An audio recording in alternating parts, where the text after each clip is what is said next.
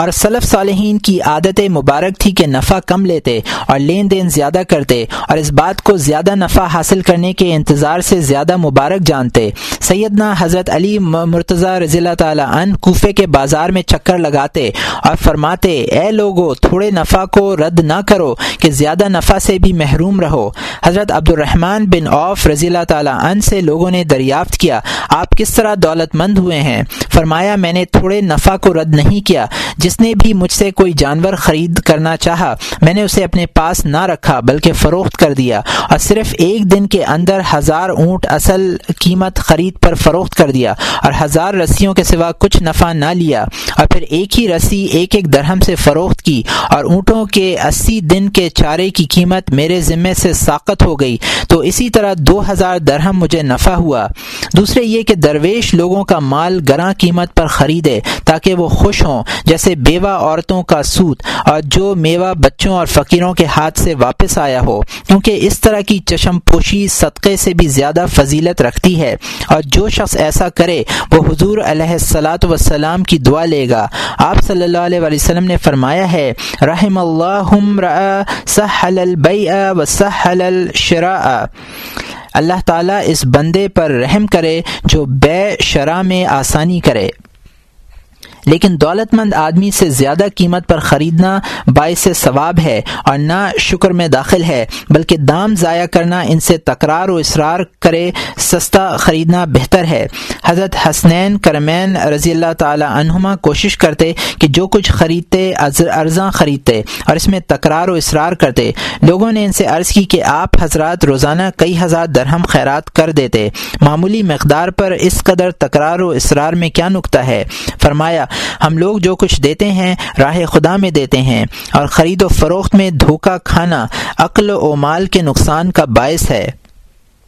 تیسرے, قیمت لینے میں تین طرح کا احسان کیا جا سکتا ہے, ایک کچھ کم کرنے سے, دوسرے شکستہ اور کھوٹے درہم لینے سے, تیسرے مہلت دینے سے. رسول اللہ صلی اللہ علیہ وآلہ وسلم نے فرمایا ہے, اس شخص پر خدا تعالیٰ کی رحمت نازل ہو جو دینے اور لینے میں آسانی کرے, اور فرمایا, جو آسانی کرتا ہے اللہ تعالیٰ اس کا کام آسان کر دیتا ہے. اور درویش محتاج کو مہلت دینے سے زیادہ کوئی احسان نہیں, لیکن اگر وہ اپنے پاس کچھ نہیں رکھتا تو اسے مہلت دینا واجب ہے, اور یہ بات عدل میں داخل ہوگی, احسان میں شمار نہ ہوگی. اور اگر وہ محتاج نادار نہ ہو مگر جب تک اپنی کوئی چیز خسارے سے فروخت نہ کرے یا جس کی اسے خود ضرورت نہ آئے فروخت نہ کرے, اس وقت تک قیمت ادا نہیں کر سکتا, تو ایسے شخص کو مہلت دینا احسان اور اعلیٰ درجے کی خیرات ہے. حضور نبی کریم صلی اللہ علیہ وآلہ وسلم نے فرمایا ہے, قیامت کے دن ایک آدمی کو محشر میں لائیں گے, اس نے دین قرض کے بارے میں اپنے اوپر ظلم کیا ہوگا, اس نے دین یعنی قرض کے بارے میں اپنے اوپر ظلم کیا ہوگا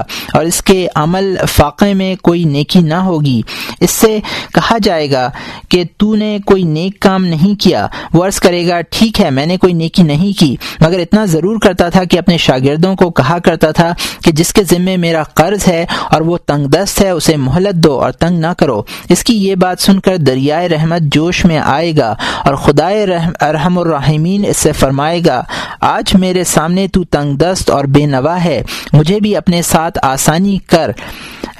تو تو مجھے بھی تیرے ساتھ آسانی کرنا لائق و زیبا ہے, اور اسے بخش دے گا.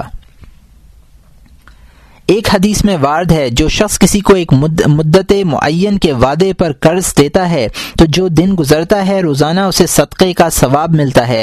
اور جب مدت معین گزر جاتی ہے تو پھر ہر روز اسے اسی قدر ثواب ملتا ہے گویا اس نے سارا قرض صدقہ کر دیا. گزشتہ زمانے میں ایسے بزرگ لوگ ہوتے تھے جو یہ نہ چاہتے تھے کہ قرضدار ہمارا قرض ادا کرے, کیونکہ وہ جانتے تھے کہ ہر روز ہمارے لیے سارا سارے قرض کے صدقے کا ثواب لکھا جاتا ہے. حضور صلی اللہ علیہ وآلہ وسلم نے فرمایا ہے, میں نے جنت کے دروازے پر لکھا ہوا دیکھا کہ صدقے کا ہر درہم دس درہم کے برابر ہے اور قرض کا ہر درہم اٹھارہ درہم کے برابر ہے. اس کا مطلب یہ ہے کہ قرض صرف حاجت مند انسان ہی لیتا ہے, اور صدقے میں یہ وہم موجود ہے کہ شاید محتاج نہ آئے. چوتھے قرض ادا کرنا ہے. اس میں احسان یہ ہے کہ تقاضے کی ضرورت نہ پڑے اور روپیہ پیسہ کھرا ادا کرے اور جلدی ادا کرے اور خود اپنے ہاتھ سے جا کر دے, اسے اپنے گھر نہ بلائے. حدیث شریف میں ہے جو شخص قرض لیتا ہے اور یہ نیت کرتا ہے کہ میں اچھی طرح ادا کروں گا تو خدا تعالیٰ اس پر چند فرشتے مقرر فرماتا ہے جو اس کی حفاظت کرتے کرتے رہتے ہیں اور دعا کرتے ہیں کہ اس کا قرض ادا ہو جائے. اور اگر قرض دار قرض ادا کر, کر سکتا ہو تو قرض خواہ کی مرضی کے بغیر ایک گھڑی بھر بھی اگر دیر کرے گا تو گناہگار ہوگا اور اسے ظالم قرار اور ظالم قرار پائے گا, چاہے روزے کی حالت میں ہو یا نماز کی حالت میں یا نیند کر رہا ہو, اس کے ذمے گناہ لکھا جاتا رہے گا اور بہر صورت خدا کی لعنت اس پر پڑتی رہے گی. اور یہ ایسا گناہ ہے کہ نیند کی حالت میں بھی اس کے ساتھ رہتا ہے اور ادا کرنے کی طاقت کی یہ شرط نہیں کہ نقد روپیہ ہو, بلکہ کوئی چیز اگر فروخت کر سکتا ہے مگر فروخت کر کے ادا نہیں کرتا تو گناہ گار ہوگا اور جب تک اسے راضی نہ کرے گا اس زیادتی سے نجات نہ پائے گا, کیونکہ اس کا یہ فعل کبیرہ گناہوں میں سے ہے مگر لوگ اسے معمولی خیال کرتے ہیں. پانچویں یہ ہے کہ جس سے لین دین کرے وہ لین دین اور بیع و شرع کے بعد پشیمان ہو کہ میں نے ایسا کیوں کیا, تو چاہیے کہ اس سودے کو فسخ کر دے. حضور نبی کریم صلی اللہ علیہ وآلہ وسلم نے فرمایا ہے جو شخص کسی بیع کو فسخ کر دے اور یہ تصور کرے کہ میں نے بیع کی ہی نہیں تو خدا تعالیٰ اس کے گناہوں کو ایسا جانتا ہے گویا اس نے گناہ کیے ہی نہیں. اگر ایسا واجب و ضروری نہیں تاہم اس کا ثواب بہت ہے اور احسان میں داخل ہے. چھٹے یہ کہ حاجت مند لوگوں کے ساتھ ادھار فروخت کرنا تاکہ تھوڑی سی چیز ہو, اس نیت سے کہ اگرچہ تھوڑی سی چیز ہو اس نیت سے کہ جب تک انہیں ادا کرنے کی طاقت نہیں میں ان سے قیمت طلب نہ کروں گا اور جو ان میں سے تنگ دستی کے اندر ہی مر جائے گا اسے بخش دوں گا, تو یہ بھی احسان کی ایک صورت. گزشتہ زمانے میں کچھ بزرگ ایسے گزرے ہیں جو یادداشت کی دو فہرستیں رکھتے تھے, ایک میں مجہول نام درج کرتے کہ وہ سب درویش اور فقراء ہوتے, اور بعض نیک بخت ایسے بھی ہوتے تھے جو فقراء کا سرے سے نام ہی نہ لکھتے تھے تاکہ اگر وہ مر جائے تو ان سے کوئی مطالبہ ہی نہ کر سکے. اور سلف صالحین کے نزدیک ان لوگوں کا شمار بھی بہترین لوگوں میں نہ ہوتا تھا. ہاں ان کے ان کے ان کی یہ بات بہتر قرار دی جا سکتی تھی کہ درویشوں کے نام ان سے قرض وصول کرنے کے لیے اپنے پاس درج ہی نہ کرتے, پھر اگر وہ فقیر لوگ قرض واپس کر دیتے تو لے لیتے ورنہ ان سے لینے کی تمنا نہ رکھتے تھے. معاملات میں اعلیٰ کردار کے مالک ایسے ایسے اہل دین گزرے ہیں اور سچے دینداروں کا درجہ اور مقام ان دنیاوی معاملات سے ہی معلوم ہوتا ہے. دین کی حفاظت کے لیے جو شخص شبے کے درہم پر بھی لات مار دے در حقیقت ایسا ہی شخص دینداروں میں سے ہے. پانچواں باب دنیا کے معاملات میں دین پر شفقت کو ملحوظ رکھنے کے بیان میں. یہ بات ذہن نشین رکھنی چاہیے کہ جسے دنیا کی تجارت دین کی تجارت سے غافل کرے وہ بدبخت ہے. اس کا حال اس شخص کی مانند ہے جو سونے کا کوزہ دے کر مٹی کا کوزہ لے, اور دنیا مٹی کے کوزے کی مانند ہے جو بدصورت اور جلد ٹوٹ جاتا ہے, اور آخرت سونے کے کوزے کی طرح ہے جو بہت خوبصورت بھی اور دیرپا بھی ہوتا ہے مگر آخرت کے لیے تو کبھی فنا ہی نہیں. اور دنیا کی تجارت آخرت کا توشہ بننے کے لائق نہیں, بلکہ بہت کوشش کی ضرورت ہے کہ کہیں دنیا کی تجارت دوزخ کے راستے پر ہی نہ ڈال دے. اور آدمی کا سرمایہ اس کا دین اور اس کی آخرت ہے, ہرگز نہیں چاہیے کہ انسان اس سے غفلت اختیار کرے اور دین کے بارے میں شفقت کی راہ پر نہ چلے اور ہمیشہ تجارت دنیاوی اور زمینداری کے کاموں میں ہی ڈوبا رہے. اور دین پر یہ شفقت اس وقت ہو سکتی ہے جبکہ سات باتوں میں احتیاط کرے.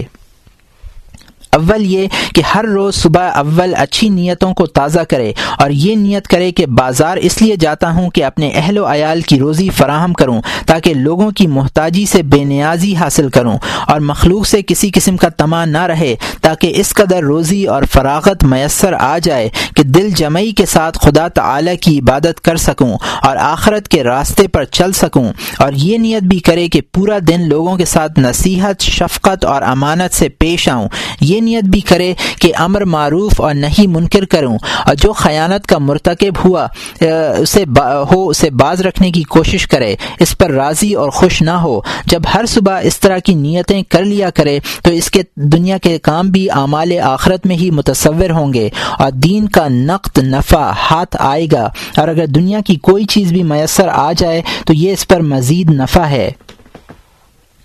دوسرا یہ کہ اس بات کا یقین رکھے کہ اس کی ایک دن کی زندگی بھی نہیں گزر سکتی جب تک کہ کم از کم ہزار افراد اس کے مختلف کام انجام نہ دیں، جیسے نانبائی، کاشتکار، جولاہا، لوہار، روٹی بیچنے والا اور دوسرے بہت پیشوں والے لوگ، یہ سب اس کے کام کرتے ہیں اور اسے ان سب کی حاجت و ضرورت ہے، اور یہ نامناسب ہے کہ دوسروں سے تو اسے نفع اور فائدہ پہنچے مگر اس سے کسی کو نفع نہ پہنچے، کیونکہ اس دنیا میں سب لوگ مسافر ہیں اور مسافروں کو چاہیے کہ ایک دوسرے سے تعاون کریں اور ایک دوسرے کا مددگار بنیں۔ نیز یہ نیت بھی کرے کہ میں بازار جاتا ہوں تاکہ ایسے کام کروں جس سے مسلمانوں کو راحت و آرام پہنچے، جس طرح دوسرے مسلمان کام کاج میں مصروف ہیں، کیونکہ تمام پیشے فرض کفایہ ہیں، اور یہ نیت کرے کہ میں ان فرائض میں سے کسی ایک فرض کی بجا آوری کروں گا، اور اس نیت کی درستی کی نشانی یہ ہے کہ ایسے کام میں مشغول ہو جس کی لوگوں کو حاجت و ضرورت ہو کہ اگر وہ کام نہ کیا جائے تو لوگوں کے کام میں خلل واقع ہو۔ زر زرگری، نقاشی، کچکاری وغیرہ کا پیشہ اختیار نہ کرے کہ یہ سب دنیا کے آرائش و زیبائش ہیں، ان پیشوں کی کچھ حاجت و ضرورت نہیں اور ان کا نہ کرنا بہتر ہے، اگرچہ مباح ہے، لیکن مردوں کے لیے ریشمی کپڑا سینا اور اس پر مردوں کے لیے سونے کا کام کرنا حرام ہے، اور جن پیشوں کو سلف صالحین مکروہ ناپسند مکروہ اور ناپسند جانتے ہیں، ان میں ایک غلے کی تجارت، دوسرے کفن فروشی کا پیشہ ہے۔ قصاب اور صراف جو سود کی باریکیوں سے اپنے آپ کو مشکل سے ہی بچا سکیں۔ اسی طرح لوگوں کو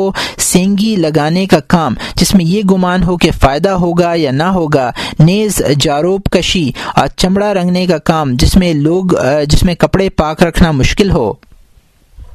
بھی کمینہ ہمت ہونے کی دلیل ہے، اور مویشی چرانے کا پیشہ بھی اسی حکم میں ہے، اور دلالی کا پیشہ جس میں ان بسیار گوئی کا مرتکب اور بعض اوقات کسی پر زیادتی کرنے میں مبتلا ہوتا ہے، اس سے بھی پرہیز کرنا بہتر ہے، اور حدیث شریف میں وارد ہے کہ بہترین تجارت کپڑے کی تجارت ہے، اور بہترین پیشہ خرازی کا پیشہ ہے، یعنی چھاگل اور مشق وغیرہ سینا۔ حدیث شریف میں ہے کہ اگر جنت میں تجارت ہوتی تو بزازی کی تجارت ہوتی، اور اگر دوزخ میں تجارت ہوتی تو صرافی کی ہوتی۔ چار پیشے ایسے ہیں جنہیں لوگ حقیر اور کمینے تصور کرتے ہیں، جو لاہا ہونا، روٹی بیچنے کا پیشہ، سود کاٹنا اور معلمی کا پیشہ۔ انہیں حقیر جاننے کا کا باعث یہ ہے کہ ان پیشے پیشہ والوں کو لڑکوں اور عورتوں سے واسطہ پڑتا ہے، اور جو شخص کم عقل لوگوں سے ملا جلا رہے وہ بھی کم عقل ہو جاتا ہے۔ تیسری احتیاط یہ ہے کہ بندے کو دنیا کا بازار آخرت کے بازار سے نہ روکے، اور آخرت کا بازار مسجدیں ہیں۔ خدا تعالی فرماتا ہے، لا تلہیہم تجارۃ ولا بیع علی ذکر اللہ،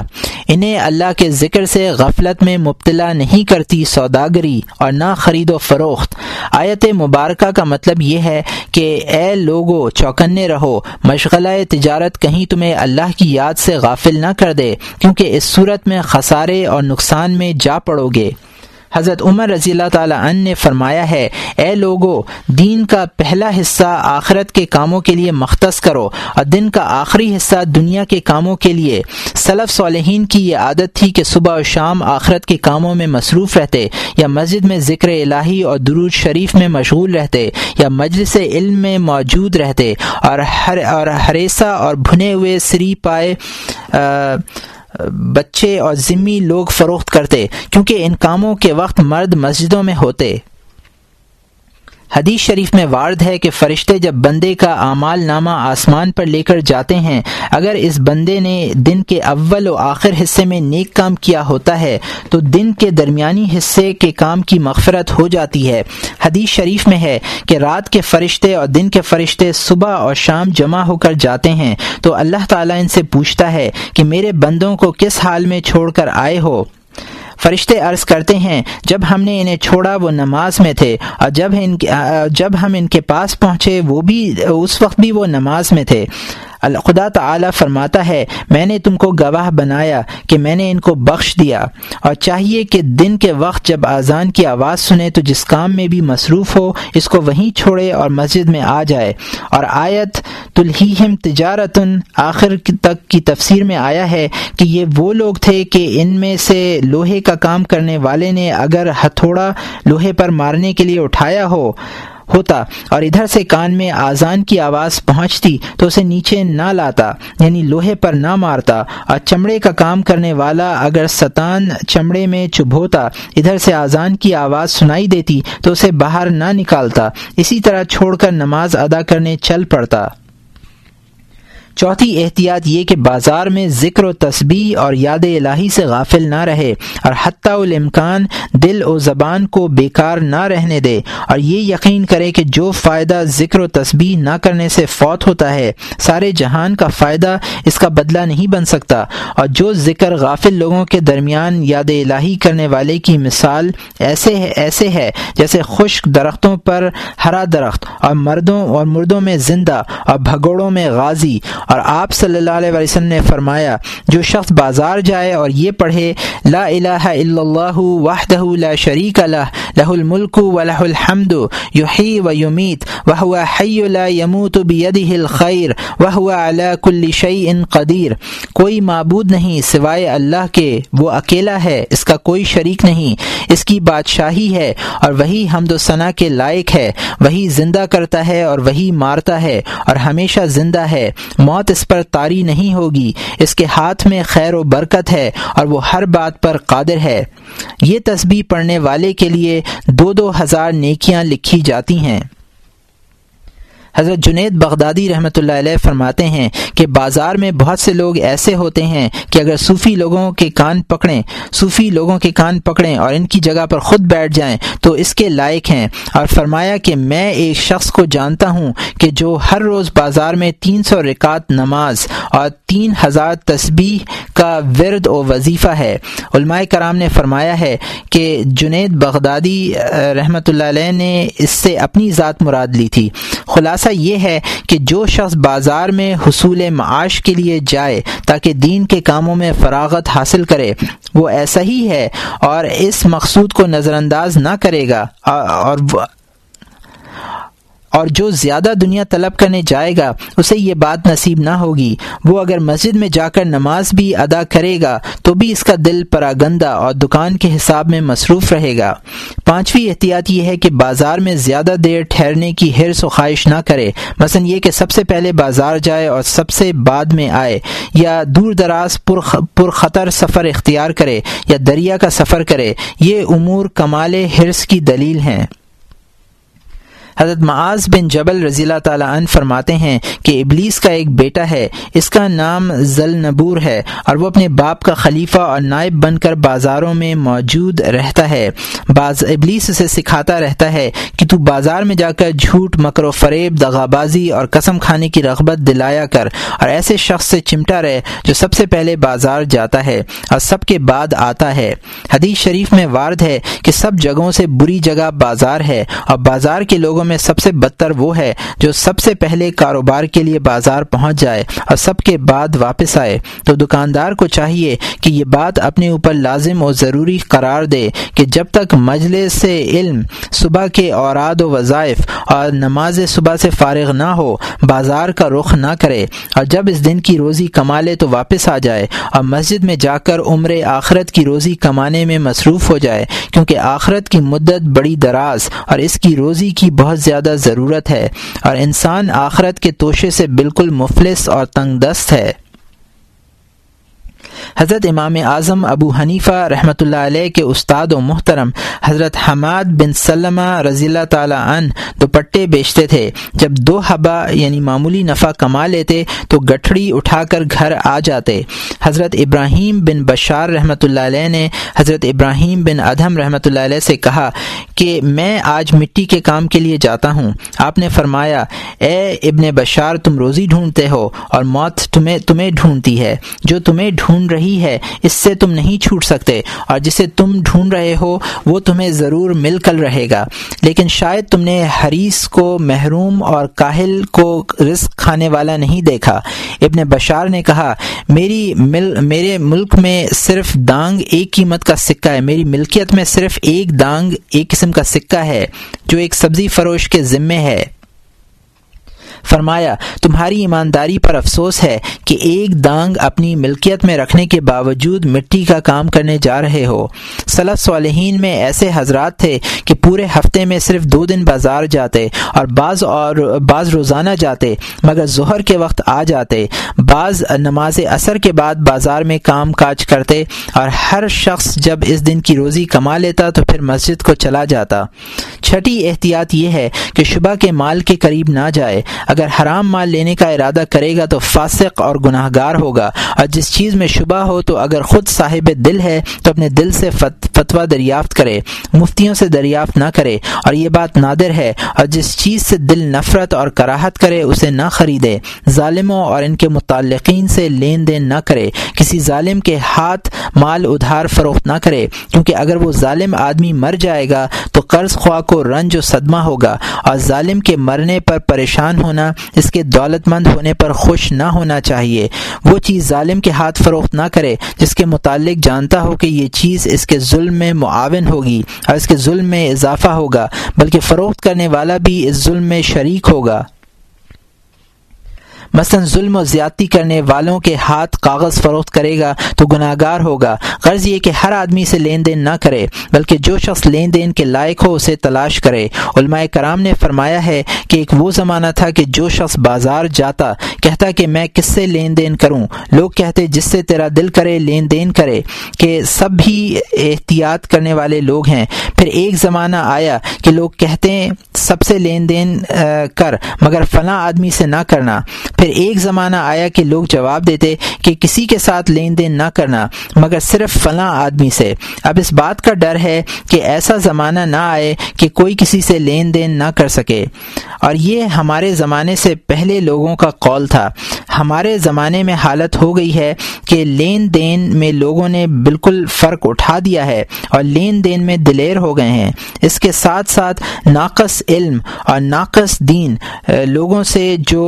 عوام الناس نے سن رکھا ہے کہ دین کا دنیا کا سب مال ایک جیسا ہو چکا ہے اور سب حرام ہے، اب احتیاط ناممکن ہے، تو یہ ایک بہت غلط بات ان کے ذہن میں بٹھا دی گئی ہے۔ بات یوں نہیں ہے، اس کی شرط اس کتاب کے حلال و حرام کے باب میں جو آگے آ رہی ہے بیان کی جائے گی انشاءاللہ تعالی۔ ساتویں احتیاط یہ ہے کہ جس سے بھی لین دین کرے گفتگو، دینے لینے اور عمل میں اپنا حساب درست اور ٹھیک رکھے، اور یہ یقین رکھے کہ قیامت کے دن ایک ایک کام کے بارے میں باز پرس کریں گے اور عدل و انصاف کا مطالبہ ہوگا۔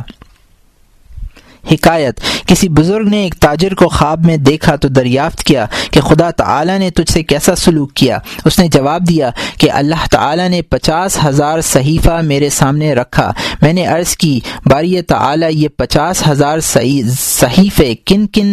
کے ہیں؟ تو اللہ تعالی نے فرمایا، تو نے دنیا میں پچاس ہزار افراد سے لین دین کیا، یہ ان میں سے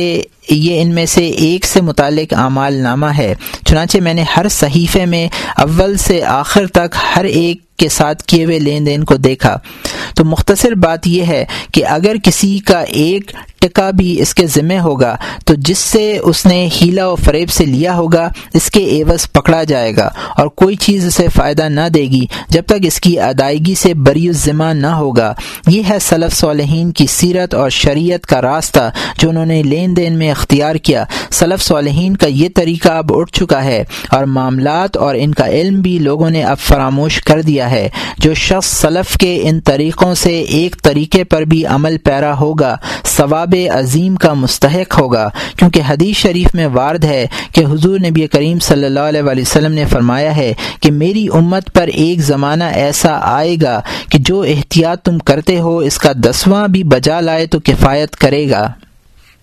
صحابہ کرام نے عرض کی، ایسا کیوں ہوگا؟ فرمایا اس لیے کہ نیک کاموں میں تمہیں مددگار میسر ہیں، اس لیے تم پر نیک کام بجا لانا آسان ہے مگر ان کا کوئی مددگار نہ ہوگا، اور وہ غافل لوگوں کے اندر اپنے آپ کو اجنبی اور غریب الدیار تصور کریں گے۔ یہ بات اسی بنا پر کہی گئی ہے کہ کوئی نا امیدوار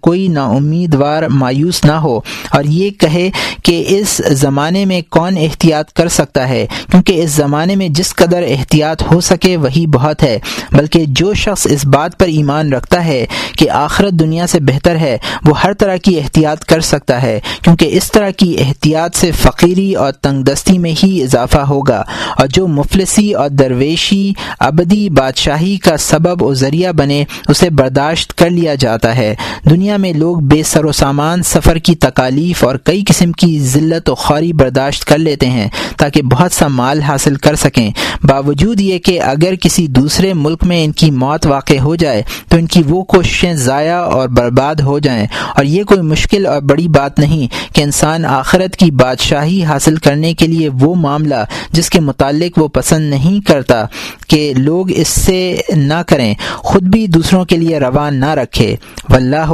اعلم۔